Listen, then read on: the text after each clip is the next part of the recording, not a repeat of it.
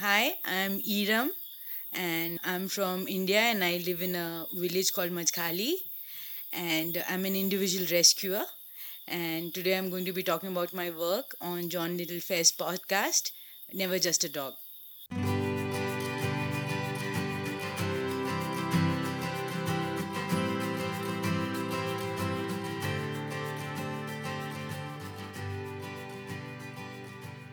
So you live, is it Ranikhet? Is that how you pronounce Ranikhet? Yeah, it's called Ranikhet. Rani means queen and Khet means meadow. So it basically translates to Queen's Meadow. It's the town near where I live, and I live another fifteen kilometers away in a village uh, called Majkhali. Yes, it's it's in the foothills of the Himalayas. I've seen some photos. I haven't been to India. I haven't been to the Himalayas, but I've seen some of the photos. It's absolutely stunning.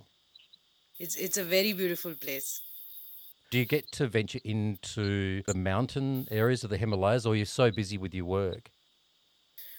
I don't get to travel for traveling's sake, but because services here for animal rescue are really, uh, you know, scarce, really scanty, so I do get to go to other districts if there's a particularly, uh, you know, bad case that is not uh, getting help there. So I've been to a few places. Uh, we have the Jim Corbett Park uh, lower down, one hundred kilometers from here.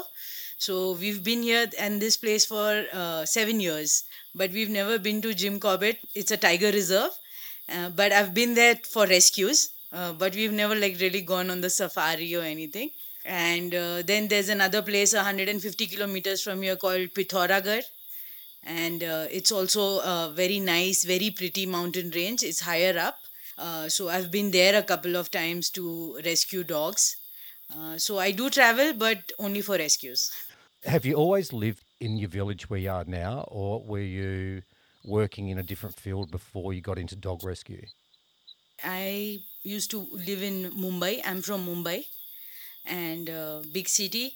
And I was uh, an editor uh, with a publishing house. And uh, I worked for a couple of uh, publishing houses, actually. And uh, we had two children, and both kids used to go to daycare. And my husband had his own business, has his own business. And he used to be like at his, he travels a lot for his work. He has a tile factory, you know, floor tiles. Uh, he manufactures those in another state in Gujarat. So he had to travel a lot, and I had like a full-time job. So our kids used to be in daycare, and it was always our retirement plan to go to the mountains. But uh, but when I hit thirty-five, we said that, you know, we can't do this anymore. The kids are in daycare, we don't get to see them, and, you know, they don't get to play, they don't get fresh air. They're like daycare, school, home, daycare, school, home. So we said we'll take the plunge and we'll move to the mountains. So we spent a year uh, traveling to different places in the mountains, seeing where the schools are good and, you know, where uh, it's not too commercialized, there are not too many tourists. And then we finally settled on this place. And we just moved here with kids and cats, and we had no inkling of what was going to come uh, in terms of dogs. I've never had a dog before. And in fact, I used to be so scared of dogs that in Mumbai, when I used to see someone walking their dog, I used to cross the road because I just did not have any any inkling of, you know, what dogs are. So, and then when we came here and I saw the dogs, um, you know, puppies in the snow, and uh, dogs without any help and without any sterilization efforts. And I, my house help told me that, you know, they take female puppies and they just bury them alive because they don't want female dogs in the villages, and there is no no option for them. They don't know what is sterilization. They don't know what is medical care. They uh, if dogs get mange, they people feel that, you know, it's going to spread to humans, and they go and tie up the dog in the forest for the leopard. Uh, that's when I realized that, you know, I have to do something. And that's how it all started. So what year did you move to Majkhali? So, uh, we moved to another village a little further from here called Neni. And we lived there for four years. We moved in two thousand sixteen. And uh, so this is now our eighth year. Was it a big adjustment for you and your family to move to a small village after being in Mumbai? in initially, yes, uh, we were bored a lot. There was nothing to do in the evenings, and winters were really brutal. Uh, it it doesn't snow much here because they're the foothills. It just snows once in the season, but uh, November onwards, it's bitterly cold. We have winter rains, and we had to be indoors. You know, five o'clock it's dark. Uh, there are leopards here, so it's not like you can go out for a post-dinner walk or something like that. There's absolutely nothing to do here. What was the starting point? What was the year that you actually started your work? I used to see this uh, dog. So we used to live a bit further from the main market where we had to go, where the shops are and stuff. So every time we used to go to this market, we used to see this really furry dog with all the fur on her back missing. She had mange. So what I started doing is feeding that one dog with some biscuits. And then I got in touch with a vet and I asked, you know, that what's wrong with this dog, because I had no clue what was wrong with the dog. He said she has mange, and uh, so he prescribed some medicines. Then I started feeding that dog the medicines and her fur grew back. And uh, then I saw that she's a female dog, and uh, and then I went to the municipality. The town has a municipality. The village does not have any garbage collection or anybody who looks after, you know, sanitation. But in town there was there is a cantonment board uh, because it's an army town. So I went there and I asked them, what do you do for sterilization? So I'm uh, in Mumbai. We I was part of a of a WhatsApp group uh, where we used to attend to cases, and uh, like I was not very. very active with dogs, but with cats, yes, we always had cats growing up. So I used to be active with uh, cats and, you know, getting cats sterilized, and it's very easy in a city. Like, you see a cat, you pick it up, put it in a put her in a carrier, and you take her to the vet. He'll sterilize, he'll keep her for a week or something, and then you bring its trap neuter release, and you just release the cat back uh, in the area, and she's fine. There are feeders, people feed them, and Uh, they're, they're fine. And even with dogs, uh, like I had friends who would go and rescue dogs. Dogs would be run over all the time in cities.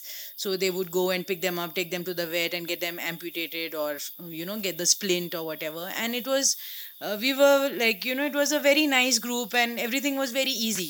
But when we came here, I went to the cantonment board and I said, like, what do you do for, you know, sterilization? So there's this dog that I've been treating for mange, and she's a female, and I want to make sure that, you know, she doesn't give birth on the road and then her puppies get under the cars and all. So they, they said that, you know, sometimes uh, an N G O, which is a an animal charity, um, comes to our town and they sterilize like a hundred dogs in two days.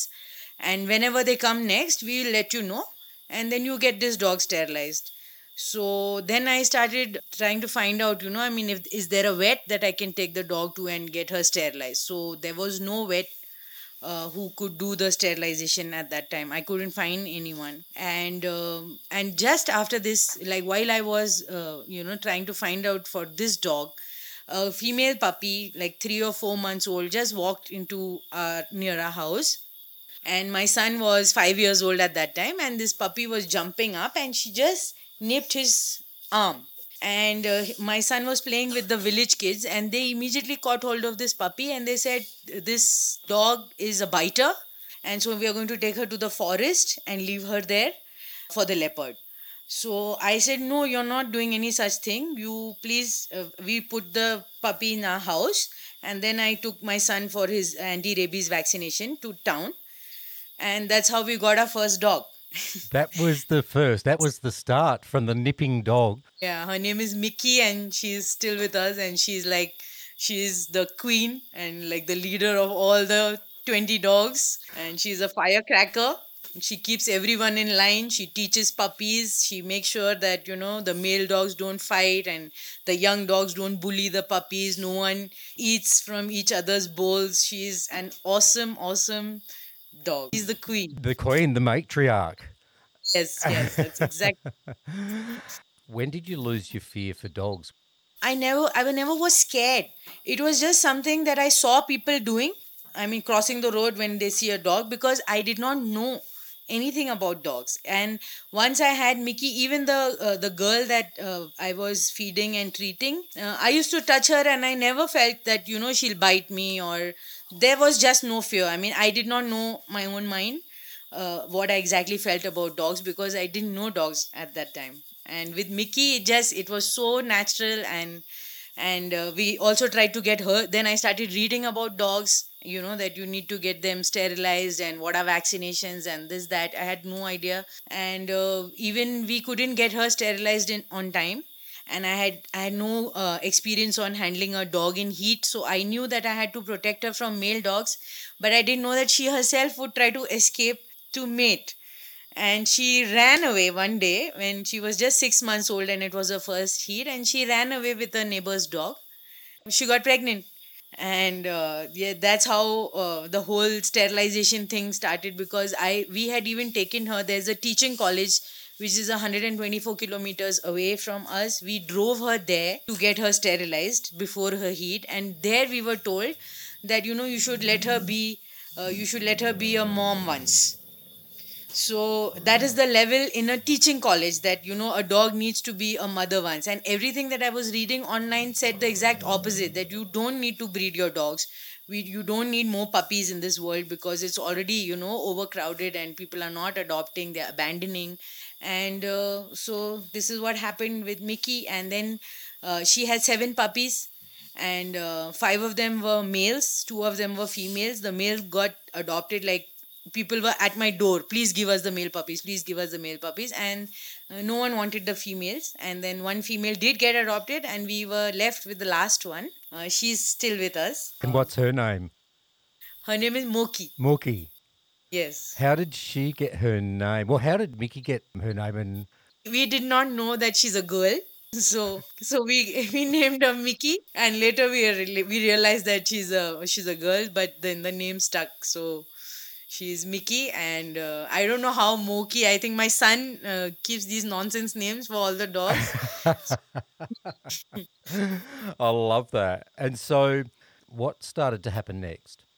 Uh, then I started uh, to go to the market. It was twelve kilometers from my house. So I used to cook this big pot of rice and break eggs in it.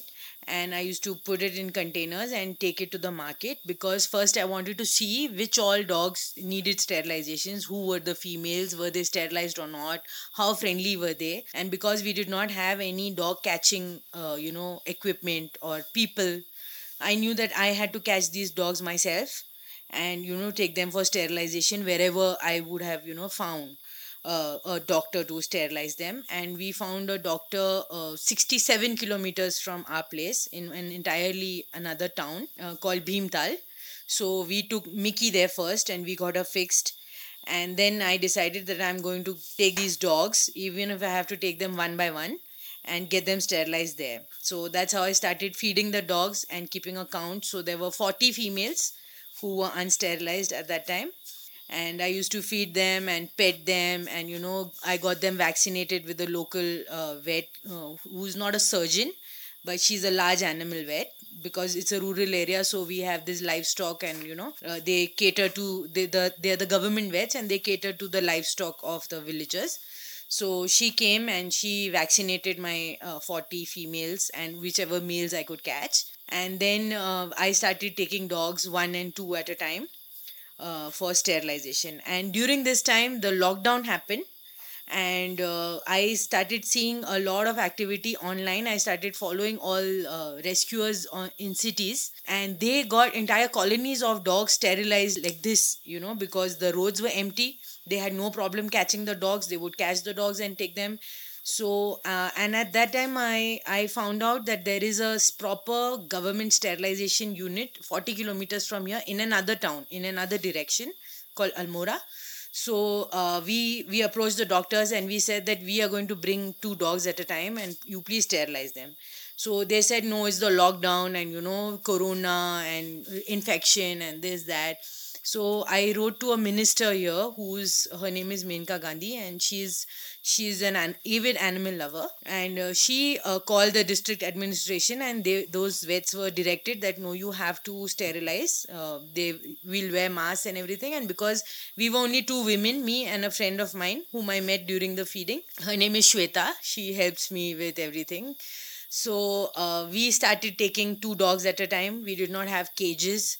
Uh, we did not have uh, any uh, sort of equipment, and we used to just keep the dogs on our laps and take them, and the dogs used to puke on us, and the taxi drivers used to, you know, they used to rage and say that, you know, you, you're dirtying our car and this, that. And we would get the dog sterilized, and she would take one dog home and I would bring one dog home for the post-op. And then once they were fine, like in ten days, twelve days, we used to go and release them, and then we used to catch the next two dogs. And uh, this is how we uh, we did one hundred four dogs, two, three, two, three at a time. Wow, that is such an amazing, amazing story, an amazing effort for you. While people uh, came to know about us and I started putting my work out, someone donated for cages. And then we never had to, earlier we had to run uh, to the municipality to, you know, give us uh, money for the sterilization. But then we started getting donors, so we did not have to, uh, you know, ask the municipality for money. We could pay the uh, the doctors directly uh, with our funds. And uh, and it became quite easy. We got cages. Uh, I got a car, a big car in which we could fit three dogs at once. And uh, so that is how it became streamlined uh, slowly. And uh, it got easier. That's amazing, especially getting ministers' support as well during the lockdown in particular. That's a pretty big and determined effort by you. What's the next step? Are you going to look at expand, or you said about streamlining? What's your goals for, let's say, the next twelve months? So uh, we, we bought a piece of land uh, in two thousand eighteen over here, but we never built our house. But now we have, and uh, so it's a long strip of land. And at one end, we have like a tiny house. And at the other end, I've built uh, two rooms for sterilizing dogs and cats. And uh, now I'm in the process of building kennels where they can stay for post-op care. And we are building a nice fence so that, because when the stray dogs come in, uh, their main goal in life, as soon as they come out of the anesthesia, is to escape. They just don't want to be here, especially because there are a lot of resident dogs here. Like my twenty dogs. Earlier when I had six dogs uh, and I used to bring dogs for post-op, uh, we, we never used to realize, you know, they used to come, stay, come with us for walks. And because these were dogs that I was feeding, uh, they were very comfortable with me, and uh, there was no problem. But as the number of dogs increased at home, we, we're finding it more and more difficult to contain these dogs. And now all the dogs that I knew in the market have already been sterilized. So now any dog that I get is an unknown dog for me. So we need to have secure kennels and a secure fence so that even if they, you know, manage to escape from the kennel, they, they're not able to jump the fence. So I'm building that on my own land, and uh, I've I've done a fundraiser, and it's almost ninety-five percent completed, uh, my fundraiser. What did you do for uh, your fundraiser? I just put it on Instagram, and uh, people have uh, donated. My sterilization center is ready. It's just two rooms. It's not like a huge center with equipment. It's just two clean rooms with tiles and uh, nice light and well ventilated. And uh, we are going to invite vets uh, from uh, cities, uh, and we are going to pay them, of course. And uh, they are going to come, and one or two vets, and they are going to sterilize dogs, cats, whoever needs uh, the sterilization, and then uh, they go back. So we did two camps uh, earlier in my rented place, and after that the landlord put his foot down and he said that no more sterilization in my house. So that's why we, we, we put a rush on this house, and we made a tiny house, but we made sure that, you know, we left a nice bit of land for these existing dogs to play, and a nice uh, section where even the post-op dogs have sun, they have place to, you know, like roam around, and they don't feel closeted and, you know, claustrophobic when they're with us for their post-op. So uh, this is the goal, to um, do it more systematically, to reach more villages. And I want to put this message out uh, in all these villages, that you don't need to kill female puppies, you don't need to leave old dogs or mange dogs or dogs with tumors and cancers on the road or in the forest. There is help. If you can't come here, we will come to you. And even though rescue is slow, I mean, here in the mountain, by the time I come to hear about some dog, you know, who's very far away, he's like six hours drive, and me leaving these twenty dogs and going and getting that dog home, and then, you know, just adding him to my pack. By the time, uh, you know, people abandon, already abandon those dogs. So I want to build on this, and I want to get more help, you know, get volunteers here. and uh, get a proper dedicated vehicle where, you know, somewhere down the line, five years down the line, we can even go to a village, park our ambulance there and do five sterilizations, you know, in a day, so that people know there are options there. They don't need to, you know, kill or abandon dogs. There's help. And, you know, mange is a very treatable, very curable thing. And, you know, just with tablets is going to be okay. It can be okay. So I just want to get this message out, uh, at least in the surrounding villages, that, you know, help is available. And we'll, you know, we're doing it with a passion, and we will come to your place if you can't come to us, because here roads are bad. I mean, some villages, there are no roads. eighty percent of the villages, there'll just be like a pathway and people will walk there. So if they have a sick dog who can't move, who can't, they, they're not going to carry that dog and bring him to me, you know. So I have to increase my reach. And for that, I need to find some help who will stay here with my dog, so that I am able to go to these villages and, you know, offer help. So that is the long-term plan. That's amazing. And you do it all yourself. Obviously, you'll have volunteers coming in, but the whole drive is, is you as your friend still with you helping, or is it just mainly uh, one hundred percent you she now? She helps me when she can. She has a full-time job and she recently got married, and she herself has ten dogs of her own, all rescues.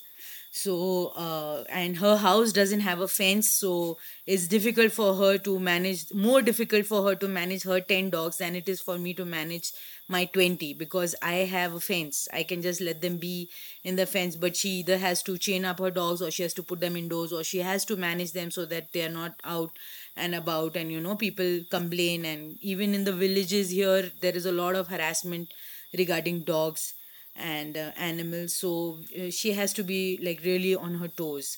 So she helps when she can. Uh, my son was with me until this year, my elder son. He's twenty, and uh, he has left for his higher studies. He's gone to Mumbai now. So now I'm looking for someone who can, you know, be with me and stay with me, at least take care of the dogs at home, so that I can go out and, you know, help more animals. So the search is on. People don't want to come and live in the villages. They they have this romantic idea about the mountains, but when they come here and it snows and there's no electricity for three days, there's no hot water, there's no running water, quickly all the romantic notions, you know, fly out of the window. So and not to mention, yeah. There's leopards as well. Yes, leopards. What incredible work you're doing. Obviously, it's bringing you amazing joy to be able to help these dogs. It is, it is, it's it's immensely fulfilling. And, you know, the whole time that I used to work for corporate in Mumbai, like we, ours was a custom publishing house. And I used to think, whenever I wrote, I used to write uh, these articles for magazines, like uh, for Jet Wings. Jet Wings was one of our clients, and they had this in-flight magazine in which you had to write travel articles, and to Marion Cotillard wore for the Oscars and stuff like that. And I used to think, I mean, what good are these words doing in the world, you know? I mean, how are they helping someone, or how are they making a difference in someone? All the, whatever I do from morning ten till evening six thirty, it's just making money for myself, and it's not doing anything for me, you know. It's, and I tried uh, getting in touch uh, with a lot of N G Os and a lot of charities, and I said, I'll, you know, write for you for free. Uh, you know, if you have some corporate stuff that you want me to write, press releases or whatever, I'm going to write for free, so that my words help someone, you know. They make a difference. That time makes a difference. But as it so happened, like I, none of my applications were ever considered or, you know, taken seriously. And once we came here, I was working remotely, but the connectivity was so bad, and uh, there used to be so many lags for work. If your, you know, um, laptop gets fried or something, you have to take it to town, and even in town, it'll not get repaired. You have to take it to Delhi, which is like three hundred kilometers, and it's like fifteen days have gone and you've not got your laptop back. So then I said, no, I can't work, because it's like really stressful not having a laptop, not having, you know, electricity. Uh, the power will go off like for days. The minute it starts raining, they switch off the power over here, because the grid is not equipped to handle like rain or, you know, wind or the branches or whatever. Really difficult to work here. So I, I just quit altogether uh, working. And I told my husband, now you manage. I'm retired early now. You're far and from then, retired though. You're doing different work, which is probably three times the amount of, four times the amount of time that you were doing before in, in writing copy for magazines. Yeah, yeah. And then slowly the work, I mean, the dogs kept coming, and uh, the number of dogs at home increased, and the number of dogs like we were taking for sterilization increased. Mm, Now I have like a full, full, full-time job, like five to nine in the night. Five to nine.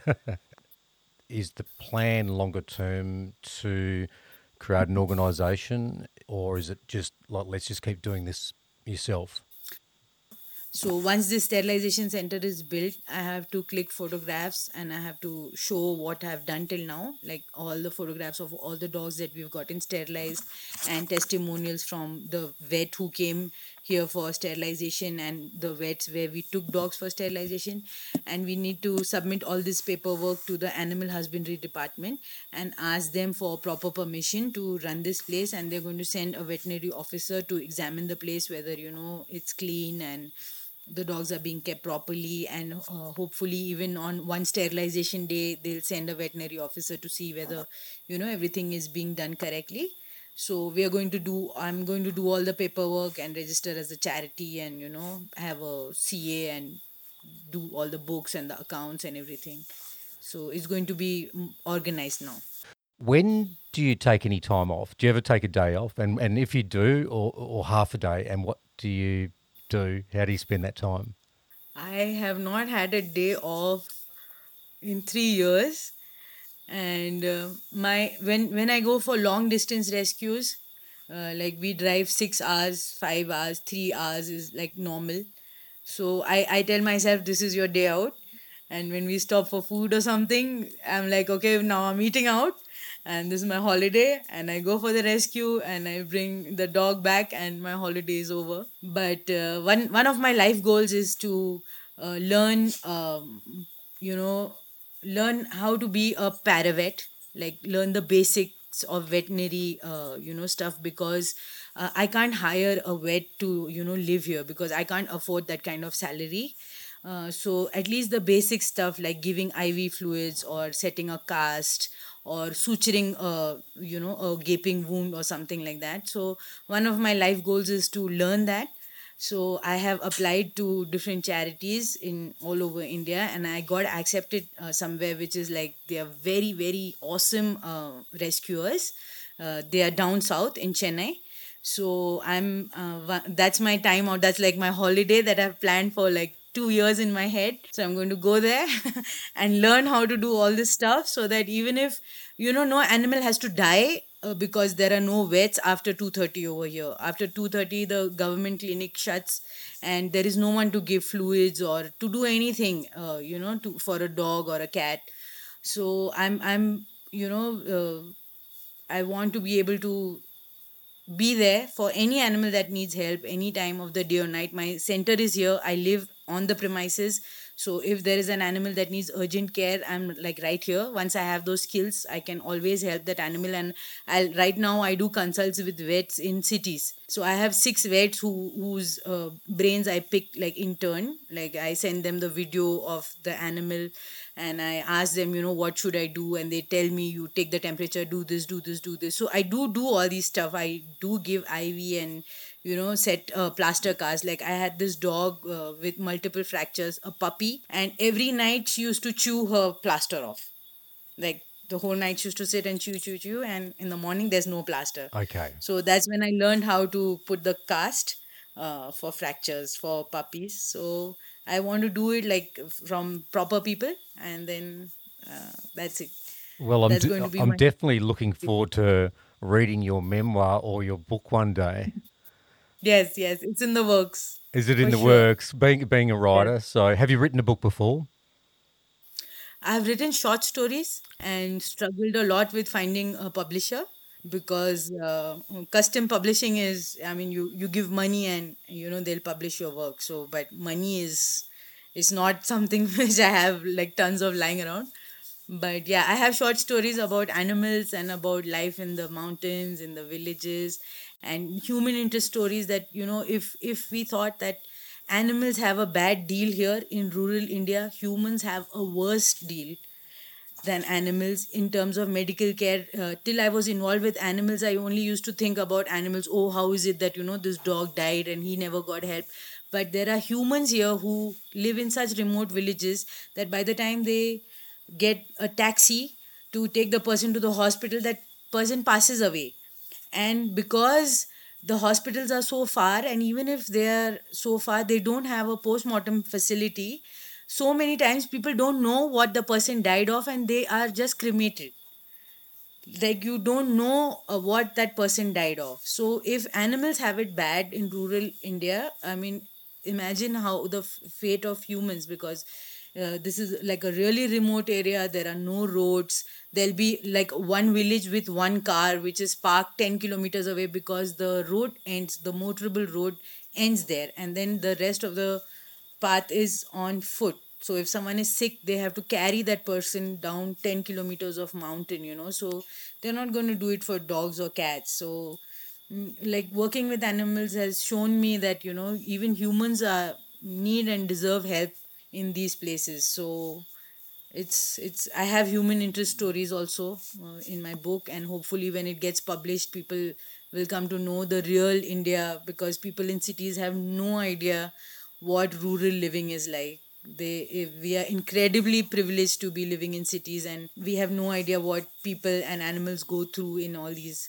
far-flung areas. And you know, there's a lot of cruelty here, like what I told you about burying the female puppies. And but once you start working and once you start seeing these people's lives, you come to know that they don't have any options, and they are so poor that they don't have the patience to be kind, you know, to to see the suffering or to feed another animal. Even animals are like taking away the share of humans. There is so much poverty here. So it's a, you know, it's a very complex uh, ecosystem here regarding humans and animals.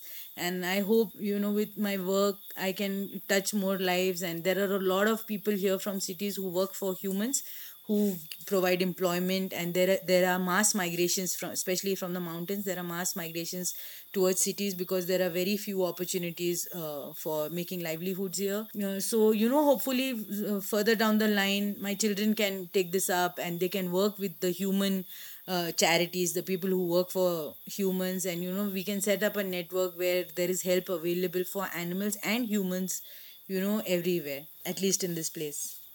How do people find you online? How can people help? Uh, so I have an Instagram page called Himalayan Tales. It's Tales, T A I L S, not Trails. A lot of people get confused.